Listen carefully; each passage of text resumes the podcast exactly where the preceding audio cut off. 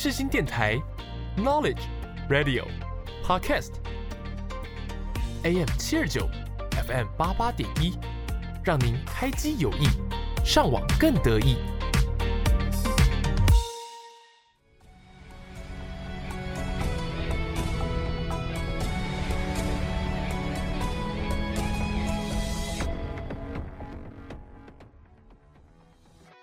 欢迎大家来到影剧历史面面观。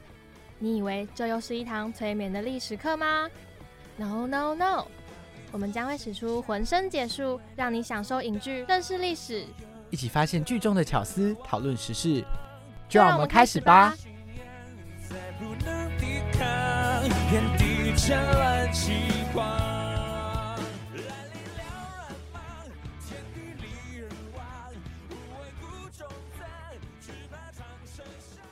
Hello，各位听众朋友，大家好，欢迎收听今天的影剧历史面面观，我是主持人魏宗仁，我是主持人 Y 一。没错，今天呢要来跟大家介绍这一部电影呢，叫做《阿玛迪斯》。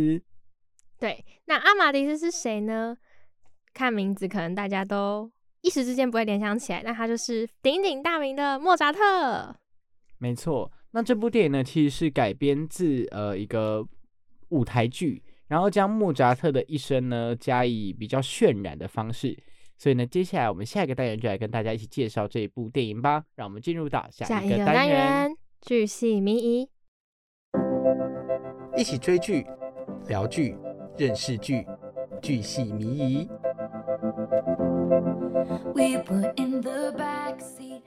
欢迎来到剧系迷疑这个单元，我们会跟大家介绍关于今天的这部电影《阿玛迪斯》。这部电影呢是在一九八四年的电影，然后它是改编自英国剧作家彼得谢弗爵士的一个舞台剧。它就是在描述著名的音乐家莫扎特的一生。那这部电影呢，在当时呢获得了八项奥斯卡奖的大奖哦。然后呢，是由演员莫瑞亚·伯拉罕、汤姆·哈斯、伊丽莎白·巴利基所主演的。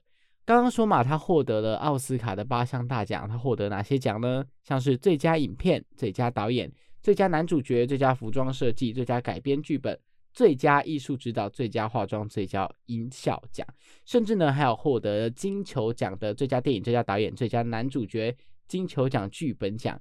这样一路这样子乐乐等奖下来，大家都知道这部电影其实真的非常的厉害。他在当时呢。一次荣获了这么多的奖项，无论是奥斯卡还是金球奖，都是电影界里面赫赫有名、哈非常具有代表性的一个奖项。听完魏总人介绍这么多，我只觉得您好厉害。没错，那这部电影呢，它其实有两个版本，一个是呃剧院剪辑版啊，一个是导演的剪辑版，那分别大概是呃两个多小时，还有三个小时。对。那本次本部影片，我觉得很特别的地方是，它是用一个呃敌人的视角来看莫扎特的一生。那我觉得蛮有趣，它有别于一般自传电影。嗯，没错。那这部电影它其实是根据了莫扎特的一个呃故事，然后加以渲染改编，就跟我们之前看的那些什么马哥皇后啊那个概念是很像的。他用了历史人物的原型，然后将他们再去塑造成不同的形象。然后再加入一些戏剧的元素啊，然后加入一些他们原本的历史上的史实，才产出了我们今天看到这一部电影。好，那接下来呢，就来跟大家一起介绍一下这部《阿玛迪斯》到底有哪些让我们印象深刻的地方？为什么一一会跟我们大家推荐这一部距今已经三十年前的电影呢？让我们进入到下一个单元，你点了没？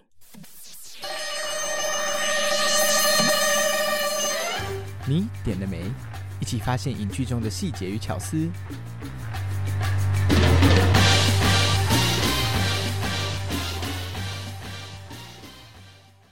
Hello，各位听众朋友，大家好，欢迎回到影剧历史面面观。我们的 Podcast 还有我们的广播呢，会在每周六的十二点半上架到各大平台。然后每周三会固定更新 Instagram 跟 FB 的贴文哦，记得赶快去跟我们多多互动、分享、按赞。没错，留言刷起来。没错，如果临时状况可能会延后到礼拜四啦。反正呢，就是会在节目上架之前会更新我们当周最新集数的贴文。对，然后贴文里面都会有我们那时候，哎、我们那一集的历史重点，然后还有时间表。嗯，没错，所以大家要记得 follow 我们的社群账号。那这个单元你点了没呢？会跟大家分享今天这部电影里面我们感到印象深刻的画面，还有一些巧思。那当然呢，依照惯例，要由我们的依依先开始分享啦。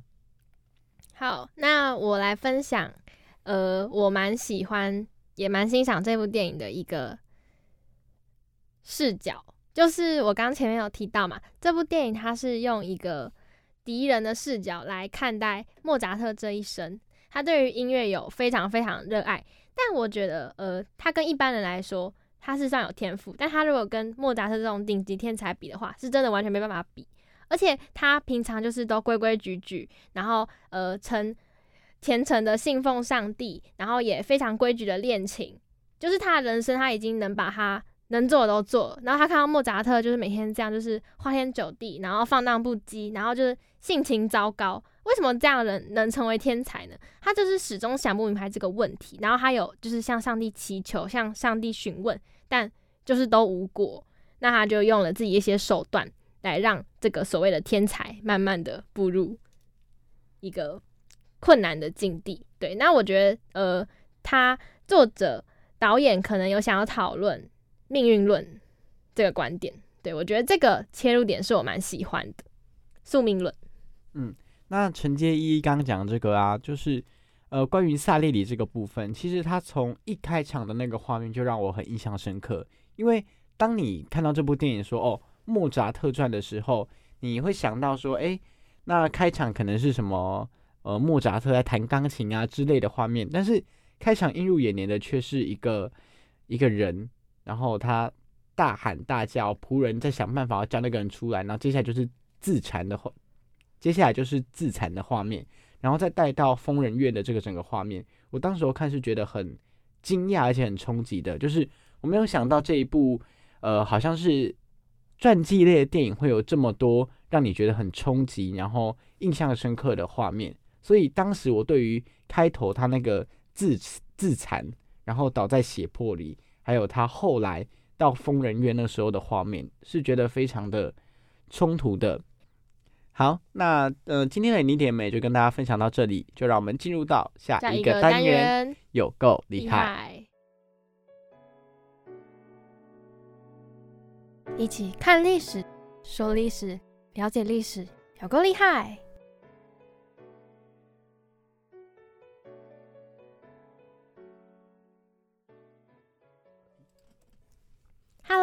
欢迎大家回到影剧历史面面观，欢迎大家来追踪我们的 IG 账号。那 IG 账号的名称是 NSD 底线 History 底线。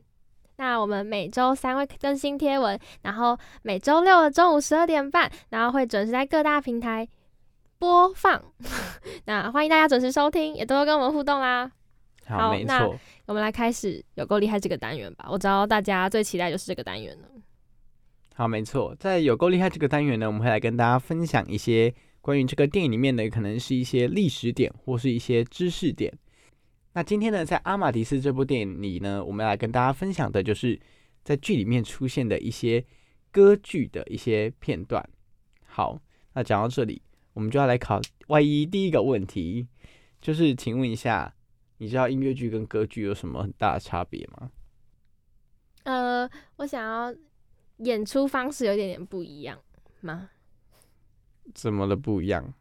呃。歌剧我记得，我不确定。歌剧好像是真的比较偏唱，然后音乐剧可能比较多跳舞的动作吗？真心虚。好，其实他大概讲对了，就是歌剧跟音乐剧的差别在于有没有台词这件事情。在歌剧里面的设定里面呢，从头到尾都是用唱的方式，它并不会有我们所谓的人声的对白。但是呢，在音乐剧里面是有这样的一个方式的，就是它可能是呃对白，接下来再唱，然后再来就是说呃唱法可能也不太一样。大部分的歌剧歌剧都是美声唱法嘛，大家那个夜后一定都非常印象深刻。歌剧就是美声唱法，那音乐剧呢，其实就是我们现今流行歌的一个唱法，所以还有很多一些不同。所以今天带大家简单的分类一下。接下来要跟大家介绍的是莫扎特的歌剧，不是音乐剧。好，那在这部电影里面呢，他其实提到了呃几部莫扎特的歌剧哦，像是什么《唐乔旺尼》呀，然后《魔笛》呀，等等等等的很多很多部。那今天要来跟大家分享的第一部呢，就是我比较不熟，也是今天这一次第一次看莫扎特的电影，我才知道说哦，原来有这一部。歌剧它叫做《后宫诱逃》，那《后宫诱逃》呢？顾名思义，就是在讲关于后宫的故事嘛。那我们就来跟大家分享一下它的内容，大概讲些什么吧。它基本上是在讲一个就是拯救爱人的故事。呃，这个男主角叫做贝尔蒙特，他为了要寻找他的爱人康斯坦斯呢，他来到了一个宫殿的门前，因为他爱人呢被这个海盗抓走了，并且把他。送给了帕夏，那帕夏呢就是那个王。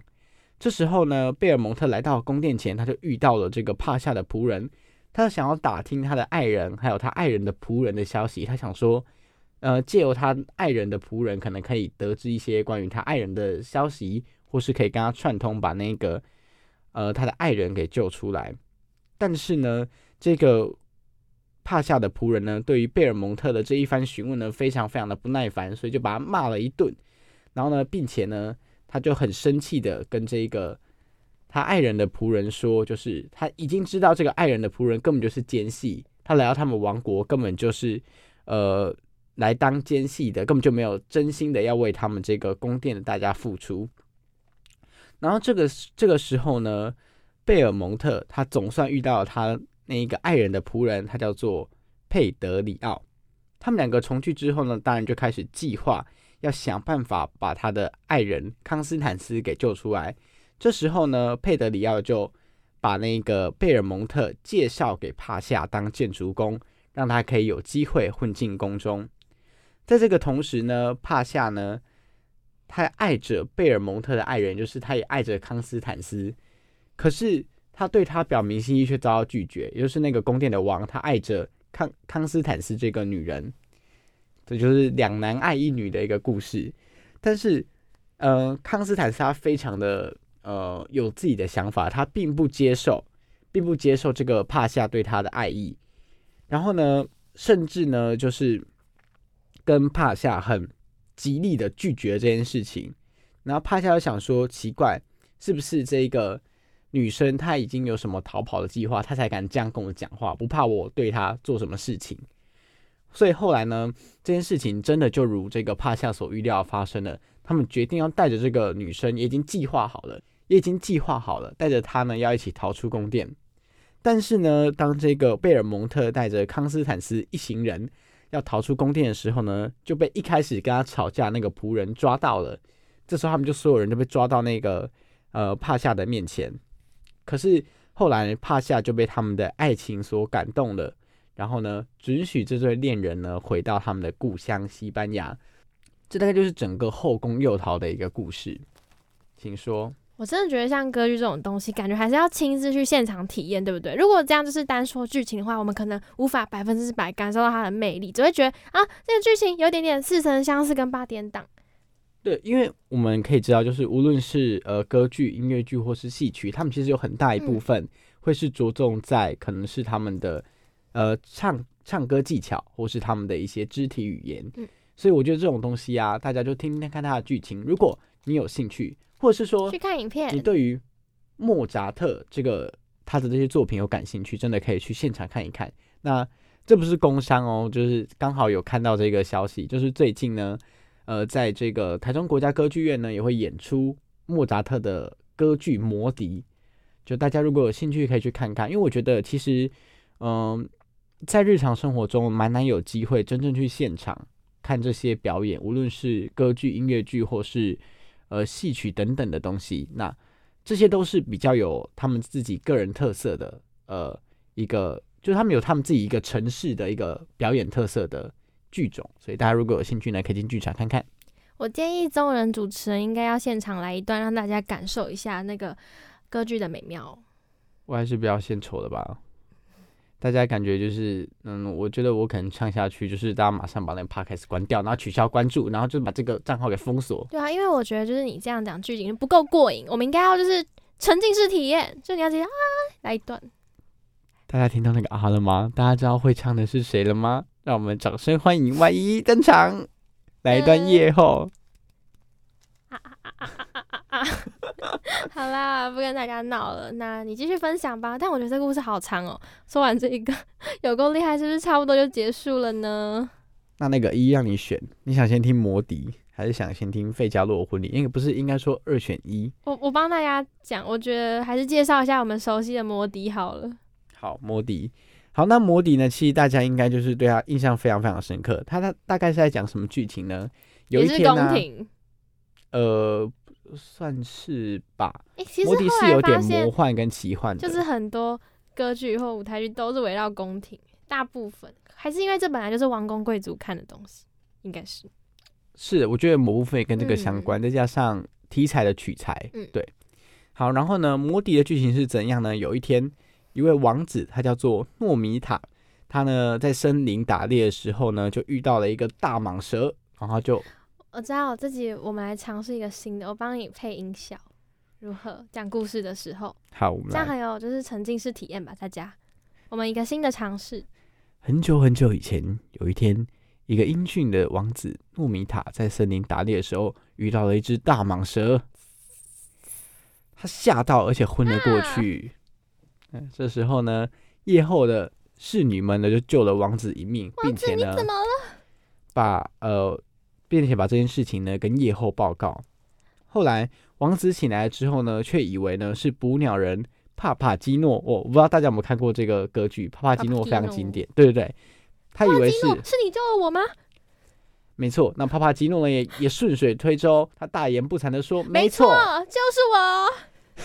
是的。”然后呢，可是呢，三位侍女听到这件事情呢就很不爽了，明明就是我，没错，他就把那个他就把帕帕基诺的嘴给他锁起来，然后呢，可恶，让你乱说。并且呢，把那个夜后的女儿的画像呢交给那个王子。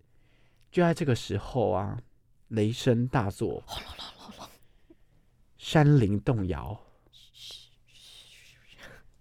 山崖分开。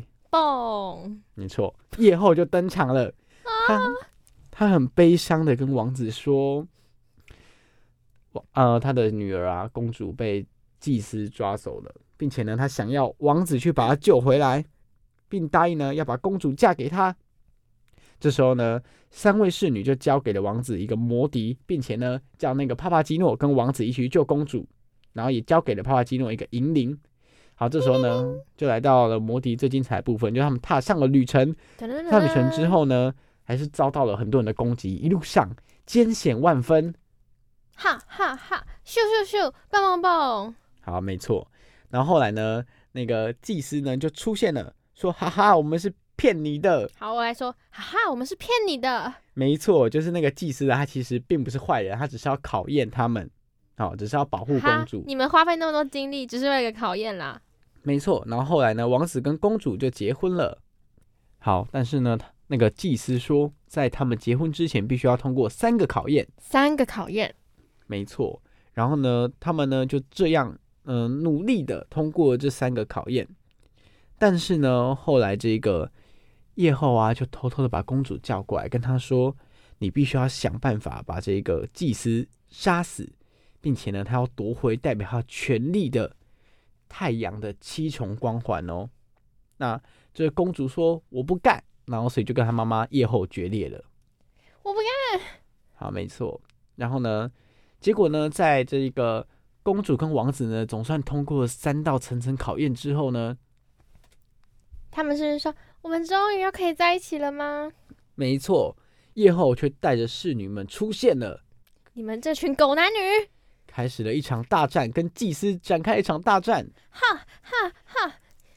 这时候雷鸣电闪，狂风暴雨，轰隆隆隆祭司战胜了。！I'm the king of the world！然后呢，就把这个夜后打入了黑暗之中。然我把你打入黑暗之中。有情人终成眷属，是一个完美的大结局。Happy Ending，没错。那这大概就是整个，噔噔噔噔噔，这大概就是整个魔笛的剧情。请问一一听完之后有什么想法呢？好多自然哦，什么雷声雨声，我第一次听到一个故事那么多雷声雨声，还是你会让观众们沉浸式体验？呃，我觉得，我觉得啊，就是从我的描述里面，大家可以看到这部电，呃，这部歌剧，其实我觉得在现代舞台技术的衬衬托下，应该会蛮精彩的。嗯，就我觉得大家可以有机会可以去剧场里面看看。其实我原本也是要去看的，但时间上面不行，流泪。好。那就大概是这样了，接下来我们就进入到我们的下一个单元，继续读行。没错，我们一起来欣赏经典中的经典。至于是什么经典呢？下个单元见，拜拜，拜拜。我是 Eric 周兴哲，广播世界魅力无限，世新电台带你体验。你现在收听的是世新广播电台。AM 七二九，FM 八八点一。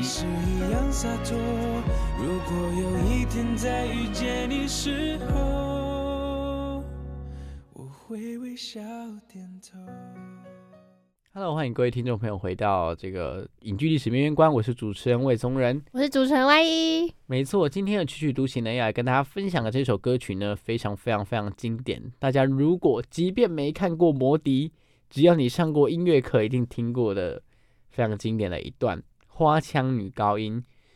这段呢是夜后的咏叹调，又叫做复仇的火焰在我心中燃烧。大家就来听这段非常非常非常经典，就是你真的是百听不厌，每听到都一起鸡皮疙瘩的夜后的一个唱段吧。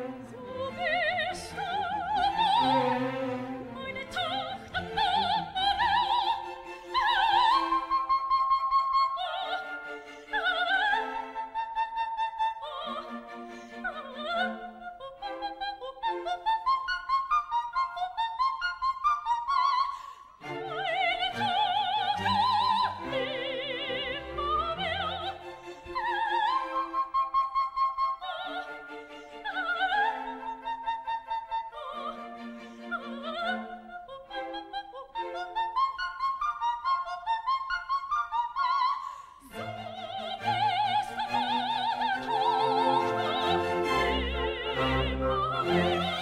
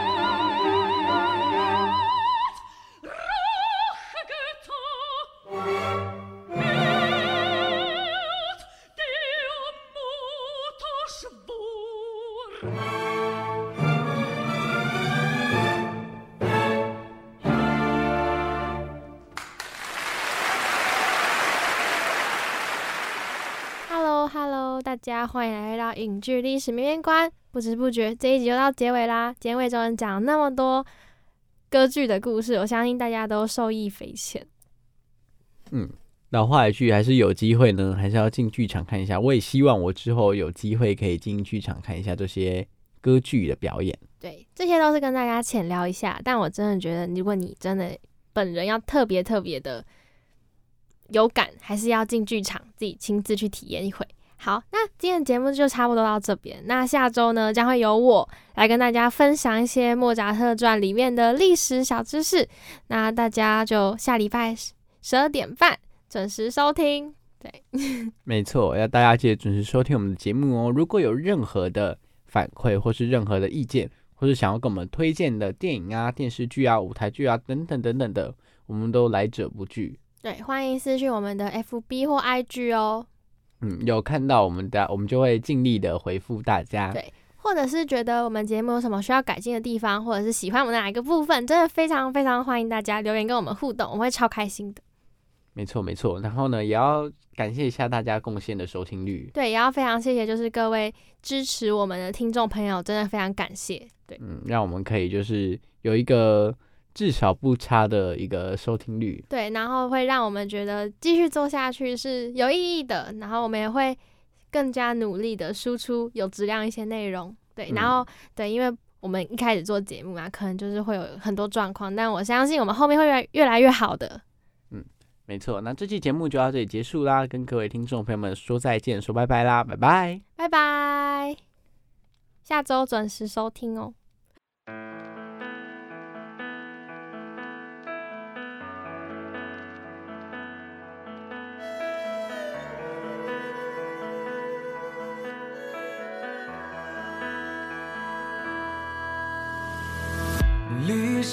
的重重叠叠，壁画的盘丝曲帖，连川草里千丝万缕的情书殷切。